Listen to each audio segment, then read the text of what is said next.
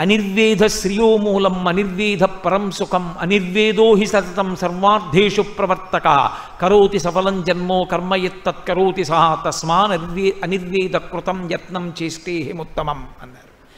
అనిర్వేద శ్రియోమూలం నిర్వేదమును పొందకుండా సంతోషముగా మనసుని నిలబెట్టగలిగిన వాడెవరో అనుకూల ప్రతికూలములను లెక్కలోకి పెట్టుకోకుండా దృష్టిని కేవలము ఏ కార్యమును సాధించాలనుకుంటున్నాడో దాని మీదే పెట్టిన వాడెవరో మనసును ఎప్పుడూ సంతోషముగా ఉంచగలిగిన వాడెవరో అది ఏ సమస్త సౌఖ్యములకు హేతువు కార్య సాధనకు హేతు అదే. అనిర్వేద శ్రియోమూలం అనిర్వేద పరం సుఖం. అనిర్వేదో హి సతతం సర్వార్థేషు ప్రవర్తక. సమస్తమైన విషయములను సాధించుటకు లోకమునందున్న ఏకైక మార్గము మనసును సంతోషముగా నిలబెట్టుట ఒక్కటే. అలా నిలబెట్టలేనివాడు ఏ కారణమునకైనా అనుకూలము ప్రతికూలము అన్న రెండు విషయములను దృష్టిలో పెట్టుకుని నిలబడిపోయేవాడు కార్యసాధకుడు కాలేడు. కాబట్టి అనిర్వేదోహి సతతం సర్వార్థేషు ప్రవర్తక. కరోతి సఫలం జన్మో కర్మ కరోతి సహ. తస్మాత్ అనిర్వేద కృతం యత్నం చేస్తే ఉత్తమం కాబట్టి నేను అనిర్వేదాన్ని విడిచి ఈ నిర్వేదాన్ని విడిచిపెడతాను. పరమ సంతోషంతో నిలబడతాను. మళ్ళీ మనసుని పూర్వస్థితి ఎందుంచి మళ్ళీ వెతుకుతాను లంకని. మళ్ళీ వెతికారు. ఇంత వెతికిన మహానుభావుడు సీతమ్మ కనపడలేదని ఆత్మహత్య చేసుకుంటాను హస్తాదానో ముఖాదానో నియతో వృక్షమూలిక వానప్రస్థో గమిష్యామి హదృష్వా జనకాత్మజాం చేతిలో పడితే తింటాను లేకపోతే లేదు ఇక్కడే ప్రాయోపవేశం చేస్తానన్నారు. మనస్సు అటువంటి స్థితి ఎందు నిలబెట్టి లక్ష్య సాధన చేసేటటువంటి గురి కలిగిన మహాపురుషులు అటువంటి భగవద్భక్తి తత్పరులు ఎప్పుడైనా చిన్న వైక్లభ్యాన్ని పొందినా మళ్ళీ పరమేశ్వరుడే రక్ష చేస్తాడు. వెంటనే ఆయనకు ఒక ఆలోచన వచ్చింది అసలు ఆత్మహత్య చేసుకు చచ్చిపోతాననేటటువంటి ఆలోచనే దోషభూయిష్టం. కాబట్టి జీవం భద్రాణి పశ్యతి చచ్చిపోతే ఏమొచ్చింది? కాబట్టి నేను మరణించను. మరణించకుండా నేను బ్రతికే ఉంటాను. బ్రతికి ఉండి సంతోషంగా మళ్ళీ నేను పూర్వపూలికతో నిలబడితే జీవం భద్రాణి పశ్యతి మంగళములను చూడగలను. ఇప్పుడు మళ్ళీ పుంజుకున్నారు. మీకు తెలుసు తర్వాత సీతమ్మ తల్లి దర్శనం చెయ్యగలిగారు మహానుభావుడు ఆవిడ అనుగ్రహంతో చెయ్యగలిగారు. కాబట్టి మనిషి నిలబడడం అన్నది చాలా ప్రధానం. ఆ ఉత్సాహమును కాని మనసు కోల్పోయిందా సంతోషమును కాని కోల్పోయిందా లక్ష్యమునందు దృష్టి పెట్టగలిగిన స్థితి కాని పోయిందా ఇక వాడేదీ సాధించలేడు. సా అందుకే కిష్కింధకాండలో లక్ష్మణస్వామి రామచంద్రమూర్తితో ఒక మాట అంటారు రాముడు ఒకానొక నాడు విశేషమైన శోకానికి గురైపోయాడు. ఎంత గురైపోయాడంటే ఇక సీతమ్మ కనపడదు. లక్ష్మణ నా శరీరం పడిపోతుంది నువ్వు వెళ్ళిపో ఇంటికి అన్నాడు. అప్పుడు లక్ష్మణస్వామి ఒక మాట చెప్పారు. ఉత్సాహో బలవాన్నార్యా నాస్తుత్యాహత్పరం బలం. స్వోత్సాహస్యాస్తి లోకేస్మిన్ నకించిదపి దుర్లభం. అన్నయ్య ఉత్సాహమును ఉంచుకున్నవాడెవరో మనసును సంతోషముతో నిలబెట్టి లక్ష్యము వైపుకి నడిచిన వాడెవరో వాడు సాధించగలడు. మనసు ఎప్పుడు విచలితమైపోతుందంటే రెండు కారణముల చేత పడిపోతుంది. ఒకటి శోకము భయము. శోకము భయము అక్క చెల్లెళ్ళు. రెండవది అసంతృప్తి. ఎక్కడ అసంతృప్తి ఉందో అక్కడ ఇక మనసు లక్ష్యము వేటికి వెళ్ళలేదు. అందుకే వ్యాప్తిం పొందక వగవక ప్రాప్తంబగు లీశమైన పదివేలనుచున్ తృప్తించెందని మనుదుడు సప్తద్వీపములనైన చక్కంబడునే అంటారు పోతన గారు భాగవతంలో. ఉన్నదానితో సంతోషంగా ఉండగలగడం. లక్ష్యమును సాధించుట ఎందు దృష్టి పెట్టి అనుకూల ప్రతికూలములను విడిచిపెట్టి లక్ష్య సాధన ఎందు నడవగలగడం. ఇది సంతోషం. అది లేనినాడు దుఃఖం. అది లేకపోవడమే దుఃఖము. కిం దుఃఖం? అసంతోషం. నాకు ఒక్కటి చెప్పండి. దుఃఖము అన్న మాటకు అర్థం అసంతోషం అంటే ఏమండి మరి కలిసి వచ్చినప్పుడు సంతోషంగా ఉండదా అని మీరు నన్ను అడగచ్చు. అప్పుడు అది సంతోషమే కదా. అది అప్పుడు ఎందుకు సంతోషం కాకుండా పోయింది? అంటే మీకు ఏది కలిసి వచ్చింది అది మీ దగ్గర ఉంది అని మీరు సంతోషపడిపోతున్నారో దానికి ఒక క్రీనీడ ఉంటుంది.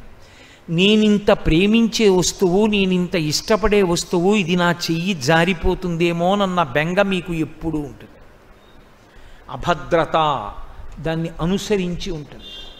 అది చెట్టు కొమ్మ సూర్యుడికి అడ్డొచ్చి తప్పుకున్నట్టు అది ఉందన్న ప్రీతి అది ఎక్కడ జారిపోతుందోనన్న బెంగ. రెండూ ఏకకాలమునందు ఉంటాయి ఎక్కడ ప్రీతి అప్రీతి అనుకూలత ప్రతికూలత ఈ రెండూ మనసు మీద ప్రభావం చూపిస్తూ ఉన్నాయో అంతకాలము వాడు లక్ష్యమును సాధించలేడు. అనుకూలము ప్రతికూలము రెండు లేవు. లక్ష్యమును సాధించుట ఒక్కటే. అంతే. అలా వెళ్ళగలిగిన వాడెవరో ఇక అనుకూల ప్రతికూలములకు లొంగకుండా ఉండగలిగిన వాడెవరో వాడే లక్ష్యమును సాధించగలడు. మీరు అందుకే చూడండి కేవలమును లక్ష్య కేవలము లక్ష్యమును సాధించుట ఎందు అనుకూలత ప్రతికూలత విడిచిపెట్టి వెళ్ళగలిగినటువంటి వాళ్ళని కొంతమందిని తయారు చేస్తుంటుంది ప్రభుత్వం. మీరు మొన్న మొన్న చదివి ఉంటారు. వాళ్ళు గాలి నీరు నిప్పు ఎండ ప్రాణాలు భయం ఏముండవు. లక్ష్య సాధన ఒక్కటే అంతే. అటువంటి దృష్టి కలిగినటువంటి వ్యక్తి లక్ష్యమును సాధించగలడు. శరీర బలం కాదు. మనసు సంతోషముతో నిలబడింది. సంతోషం అంటే అనుకూల ప్రతికూలములకు నిలబడ అది చూడదు. అసలు ఇంకా యథార్థంగా మాట్లాడితే మీర మనమందరం ఏది అనుకూలం అనుకుంటున్నామో అది వాళ్ళు అనుకూలం అనుకోరు. మనమందరం ఏది ప్రతికూలం అనుకుంటున్నామో అది వాళ్ళు ప్రతికూలం అనుకోరు. వాడు దాన్ని కూడా అనుకూలంగానే భావన చేస్తారు. అది సంతోషంతో నిలబెట్టడం అన్న మాటకు అర్థం. నాకు ఇది చెప్తున్నప్పుడు ఒక విషయం జ్ఞాపకానికి వస్తుంది. అబ్దుల్ కలాం గారు భారత రాష్ట్రపతిగా ఉన్నారు. ఉన్నప్పుడు వికలాంగులకు అంటే శరీరావయవములు సరిగా లేనటువంటి వాళ్ళకి అంతర్జాతీయ స్థాయిలో క్రీడలు నిర్వహించారు. అటువంటి వాళ్ళందరూ ఆటలు ఆడుతుంటే ఒక వెయ్యి మంది పిల్లల్ని రాష్ట్రపతి భవన్కి పిలిపించారు కలాం గారు. వెయ్యి మంది పిల్లలు వచ్చారు. వస్తే ఆయన లోపల ఉన్నారు రాష్ట్రపతి భవన్లో. వెయ్యి మంది పిల్లలు వచ్చారండి అందరూ వికలాంగులు. మీరు వాళ్ళను ఉద్దేశించి రెండు మంచి మాటలు చెప్పాలి అన్నారు.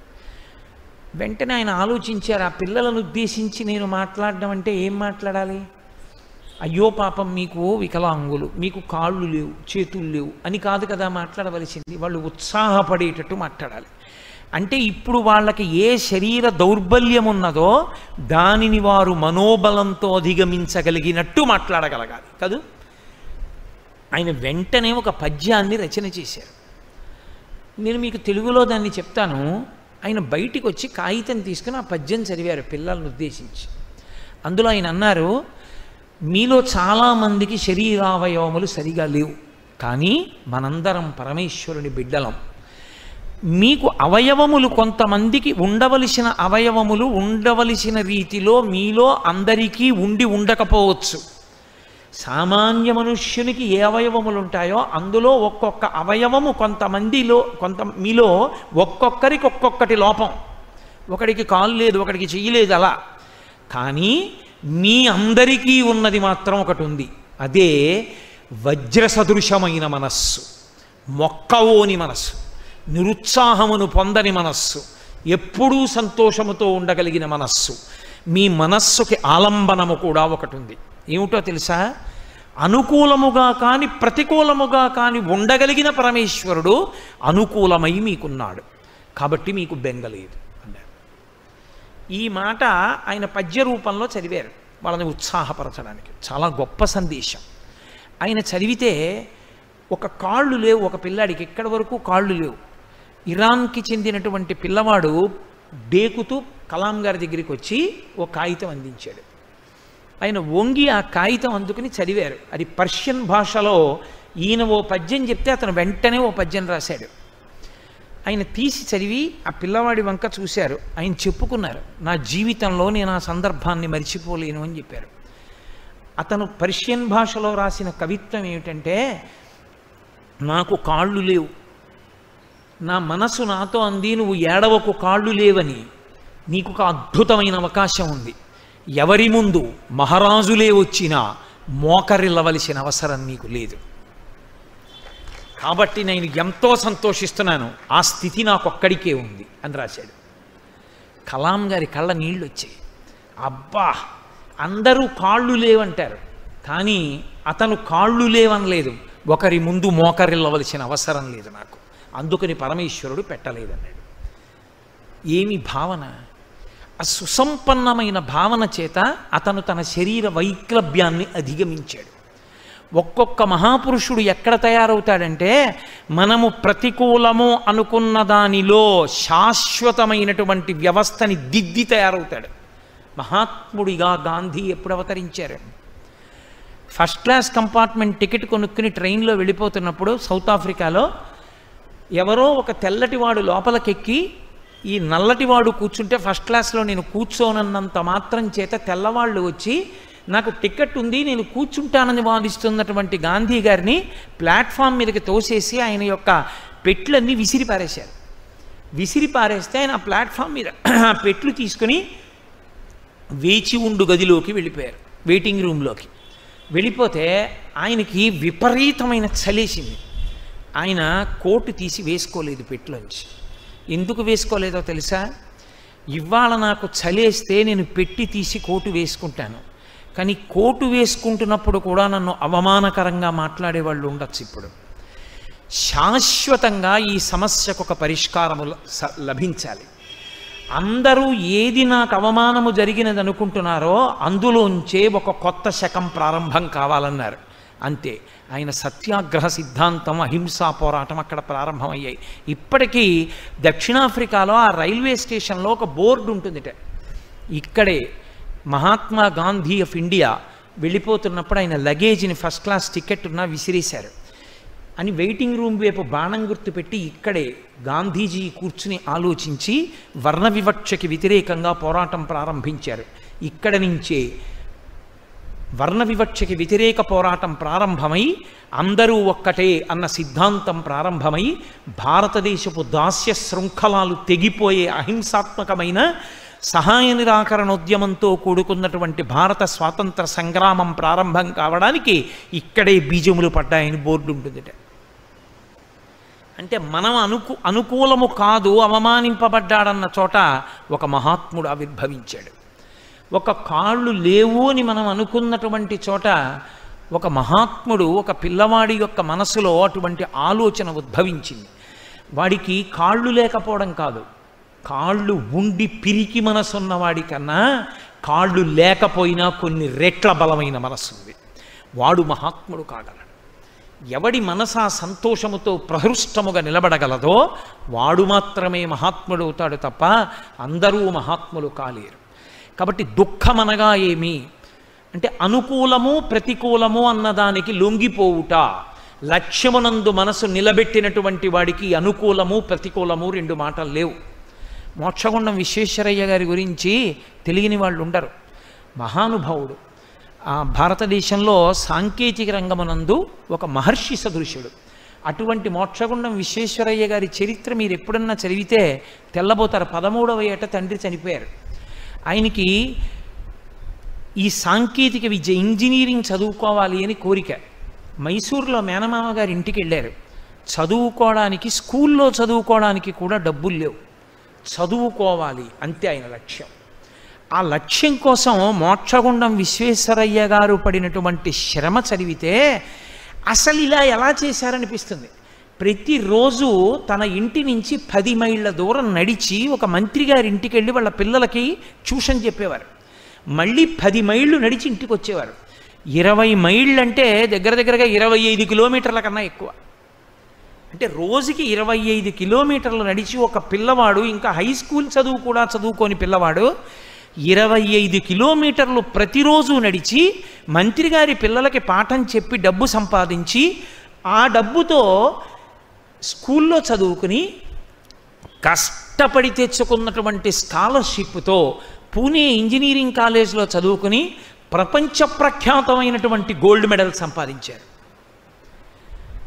మోక్షగుండం విశ్వేశ్వరయ్య గారు సంపాదించారు అనకండి ఆయన సంపాదించడంలో లక్ష్యం మీద నిలబడినటువంటి ఆయన దృష్టి అనుకూలము ప్రతికూలము అన్న రెండిటిని విడిచిపెట్టి లక్ష్యమును సాధించుట ఎందు మనసు ఎప్పుడూ అదే ప్రహృష్టతతో నిలబడిపోయిందంతే. అదే సంతోషం నేను ఆ లక్ష్యం వైపుకు అడుగులు వేస్తున్నా. వేస్తున్న ప్రతి అడుగు రోజు ఇరవై మైళ్ళు నడిచొచ్చినా నేను చదువుకోవడానికి డబ్బు వస్తుంది ఇప్పుడు నేను చదువుకోగలను. ఇరవై మైళ్ళు నడిచిన పిల్లవాడికి తండ్రి లేడు. తల్లి దగ్గర లేదు మేనమామ ఇల్లు పేదరికం. తినడానికి సరి అయిన తిండి లేదు ఎంత కష్టపడ్డాడో. నాకు పేరు చెప్పడం ఇష్టం లేదు. ఇప్పటికే హైదరాబాద్లో ఉన్నారు. మా గోపాలకృష్ణ గారికి తెలుసు బాగా. ఆయన ఇంజనీరింగ్ చదువుకోవాలని కోరిక. ఓసారి ఇంజనీరింగ్ సీట్ వస్తే డబ్బు లేక వదిలేశాడు. రెండవసారి ఇంజనీరింగ్ సీట్ వస్తే అన్నయ్య వదిన పడుకుంటే బయట చిన్న వరండా ఉండేది. నాకు మీరు అన్నం పెట్టినా పెట్టకపోయినా వరండాలో పడుకోవడానికి అవకాశం ఇవ్వండి ఇంజనీరింగ్ చదువుకుంటానని అడిగాడు. ఉన్నదే ముగ్గురం తిందానరా అన్నాడు మహానుభావుడు. వరండాలో పడుకునేవారు. ఒకప్పుడు ఆయన ఇంజనీరింగ్ ఫస్ట్ ఇయర్ చదువుకుంటుంటే స్కూల్లో సర్క్యులర్ వచ్చింది. ఆయనకి సంతోషం నేను ఇంజనీరింగ్ చదువుకుంటున్నానని. అంత కష్టపడి చదువుకున్నాడు. రేపు ల్యాబొరేటరీ ఉంది. అందరూ బూట్లు వేసుకురావాలి. బలానా రకం షూ వేసుకోవాలి అని. ఎక్కడ కొనుక్కుంటాడు బూట్లు? ప్రిన్సిపాల్ గారి రూమ్ దగ్గరికి వెళ్ళి బయట నించున్నాడు. ఆరున్నర అయిపోయింది ఏడు అయిపోయింది ఏడున్నర అయిపోయింది. వరంగల్ ఇంజనీరింగ్ కాలేజీలో చదువుకున్నాడు ఆయన. ఏడున్నర అయిపోయిన తర్వాత లోపల అందరితో మాట్లాడి ప్రిన్సిపాల్ గారు బయటికి వచ్చారు. బయటకు వచ్చి పిల్లాడిని చూసి ఓయ్ అని పేరు ఉచ్చరించి ఆ పిల్లవాడిని అన్నారు ఏమి ఇక్కడి నుంచి ఉన్నావు? రాత్రి ఏడున్నర అయినా? అతను అయ్యా మీరు షూస్ కొనుక్కోమన్నారు రేపటి నుంచి. అని వలవల వలవల ఏడిచేశాడు. ఆయనకి అర్థమైంది నీకు డబ్బు లేదా? అని అడిగారు. లేదు అన్నయ్య దగ్గర నేను వరండాలో పడుకుని చదువుకుంటున్నాను అన్నారు. రా కారిక్కు. అని షూ కొనిచ్చి పిల్లవాడు హాస్టల్లో అన్నం తినడానికి ఏర్పాటు చేశారు. అదే పిల్లవాడు తరువాతి కాలంలో ఇంజనీరింగ్లో పట్టభద్రుడై ఎనలేని ఖ్యాతి సంపాదించి అదే వరంగల్ ఇంజనీరింగ్ కాలేజీకి చాలా గొప్ప స్థాయిని మార్చి ఉన్నత స్థాయి ఇవ్వవలసి వచ్చినప్పుడు కేంద్ర ప్రభుత్వం తరపున కాలేజీలో ఉన్నటువంటి పరికరాల్ని పరిశీలించడానికి వెళ్ళినటువంటి కమిటీలో మెంబర్గా వెళ్ళాడు ఆయన. అదే కాలేజీ ముందు కారు దిగితే పూలదండ వేసి ప్రిన్సిపాల్ గారు లోపలికి తీసుకెళ్తున్నప్పుడు గురువుగారు నా కన్నుల వెంట అశ్రుధారలు కారాయండి అని నా దగ్గర కూర్చుని ఒకనాడు చెప్పాడు. లక్ష్యశుద్ధి నేనిది సాధించాలి. కష్టమా సుఖమా? ఒకనాడు నేను అనుకున్నది అవుతాను అప్పటి వరకు నేను ఇలా కష్టపడవలసింది అంతే. సాన పెడితే కానీ వజ్రానికి కాంతి రాదు. పుటం పెడితే కానీ బంగారానికి మెరుపు రాదు. కర్ర లోపల అగ్ని ఉంటుంది. కర్రని కర్రతో రాపాడిస్తే కానీ నిప్పు పైకి పుట్టదు. నీరు భూమిలో ఉంటుంది. భూమిని తవ్వితే తప్ప జలపడదు. లక్ష్యమునందు శుద్ధి లేనివాడు మనసు అనుకూలమో ప్రతికూలమో అని ఆగిపోయినవాడు కార్యమును సాధించలేడు. ఎక్కడ మనసు సంతోషముతో నిలబడుతుందో వాడికి సుఖదుఖములు లేవు. వాడికి ఇది అనుకూలంగా ఉందని లేదు ఇది ప్రతికూలంగా ఉందని లేదు. ఆ రెండూ వాడి శరీరానికి అంటితే కదూ? వాడికి ఆ పట్టింపు లోపల పట్టుకుంటే కదూ? ఏది పట్టుకోవాలి? మనసు పట్టుకోవాలి. బాగుంది బాగులేదు అన్న రెండు మాటలు పట్టుకోవాల్సింది మనస్సు. ఆ మనసు బాగుందన్న దాని మీద లేదు బాగులేదన్న దాని మీద లేదు. తను దేని మీద దృష్టి పెట్టాలనుకున్నాడో దాని మీదే నిలబడిపోయింది ఆ దృష్టి. ఇక అనుకూలము ప్రతికూలము ఆయనకి ఎలా తెలిసాయి? ఆయనకి తెలియవు. ఆత్మని తెలుసుకోవాలనుకున్నటువంటి భగవాన్ రమణులు అరుణాచలం పాతాళలింగం దగ్గర కూర్చుని తపస్సు చేస్తుంటే తేళ్ళు జర్రులు తొడల కింద పట్టి కురికేస్తే మాంసపు ముక్కలు ఉడిపోయి నెత్తురు కారి అట్టలు కట్టింది. ఆయనకి తెలియలేదు. లక్ష్యశుద్ధి మనసు అనుకూలము ప్రతికూలము అన్న రెండు మాటల చేత ప్రభావితము కాకుండా నిలబడగలిగితే అటువంటి మనస్సు సంతోషము కలిగిన మనస్సు. అటువంటి మనస్సు సాధించలేదు అన్నది లేదు.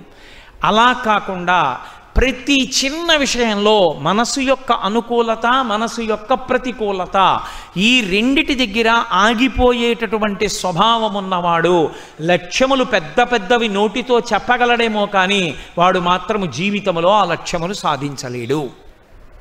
తెల్లవారుజామున నాలుగు గంటలకు అలారం పెడతాడు. నాలుగు గంటలకి లేస్తాను నాలుగింటి నుంచి ఏడింటి వరకు మూడు గంటలు చదివేస్తాను మూడు గంటలంటే గంటకి ఇరవై ఐదు పేజీలు చెప్పిన డెబ్భై ఐదు పేజీలు చదువుతానంటాడు. అలారం కొట్టినప్పుడు దాన్ని ఇలా నొక్కేసి పడుకుని నిద్రపోయి ఎనిమిదింటికి లేస్తాడు. ఎలా సాధిస్తాడు లక్ష్యం? నాలుగు గంటలకి నిద్ర లేవలేనివాడు లక్ష్యాన్ని సాధిస్తాడా? నాలుగు గంటలకి అలారం కొడితే ఉలిక్కిపడి లేచి తన కార్యాన్ని ప్రారంభించిన వాడు వాడికి ఇంకా నిద్రపోదామని శరీరం కోరినా వెంటనే ఉత్సాహంతో లేచి మొహం కడుక్కుని కూర్చున్నవాడున్నాడే వాడు కార్యమును సాధిస్తాడు. మహాత్ములు ఎవ్వరూ ఒక రాత్రికి రాత్రి తయారైన వారు కారు మహాత్ముల జీవితాలు ఇవి పూల పాన్పులు కావు. ఎంతో కష్టపడితే ఎంతో నలుగుడు పడితే వాళ్ళు మాత్రమే మహాత్ములు కాగలరు. లేనివారు మహాత్ములు కాలేరు ఓర్చగలగాలి. ఓర్చడంలో ఏదో కష్టపడిపోతున్నానన్న భావన కాకుండా నీ లక్ష్యమేదో ఆ లక్ష్యమునందు నువ్వు నడుస్తున్నప్పుడు నీకు దానిలో మనసు ప్రహృష్టమై ఉండగలగాలి. అలా ఉండగలిగితే నీవు నీ లక్ష్యమును సాధించగలవు. నీకు సుఖము దుఃఖము అన్న రెండు లేవు. అలా కానంత కాలము అది దుఃఖమే. అనుకూలంగా ఉన్నా దుఃఖమే. ఎందుకంటే అది ఎక్కడ పోతుందో అని బెంగ. ప్రతికూలంగా ఉన్నా భయమే. ఎందుకంటే దానికి వాడు తట్టుకోలేడు. కాబట్టి దుఃఖం ఏది కిం దుఃఖం? అసంతోష. సంతోషముగా ఉండలేకపోవడమే దుఃఖము. ఇది శంకరాచార్యుల వారి యొక్క ప్రతిపాదన. ఈ ప్రతిపాదన అర్థన అర్థం చేసుకున్న నాడు వ్యక్తి మనసుకి తాను లొంగడం కాదు. ఆగి వెనక్కి తిరిగి చూసి మనసుకి శిక్షణ ఇవ్వగలిగిన స్థితికి వస్తాడు నోర్మోయ్. లక్ష్యమును సాధించవలసిందే. వ్యాపారస్తుడు తనకు అత్యంత ప్రీతిపాత్రమైన ధనాన్ని తీసి పెట్టుబడి పెట్టి వ్యాపారం చేసి డబ్బు సంపాదిస్తాడు. నీకు అత్యంత ప్రీతిపాత్రమైన శరీరము ఖేదపడుతున్నా పరమేశ్వరుణ్ణి చేరడానికి నువ్వు ఖేదం అనుభవించవలసిందే. ఇందులో అనుకూలము ప్రతికూలము రెండు మాటలు కుదరవు. ఈశ్వర ధ్యానమునందు అలా కూర్చుంటానంతే. నొప్పెట్ని కాళ్ళు తిమ్మిర్ లెక్కని ఊడిపోని చర్మం ఏమైపోని ఆ లక్ష్యం అంతే దాచి దీన్ని జాగ్రత్త చేస్తే ఉంటుందా? ఒకనాడు దోషుడు బూడిద. అది కాకముందు నిన్ను ఎలా వాడాలో అలా వాడతాను. లక్ష్యమునందు నువ్వు నిలబడగలిగితే నీకు అనుకూలము ప్రతికూలము లేవు. సంతోషముగానే ఉన్నావు. నీకు సంతోషము లేదు దుఃఖమున్నది ఎప్పుడు? నీ మనసుకి సంతోషము లేనప్పుడు. అంటే అది ఆ స్థితి ఎందు నిలబడలేకపోతే దుఃఖమే ఏది జారుతున్నా దుఃఖంగా ఉంటుంది ఏదన్నా నీకు అనుకూలంగా అనిపించింది వచ్చినా అది పోతు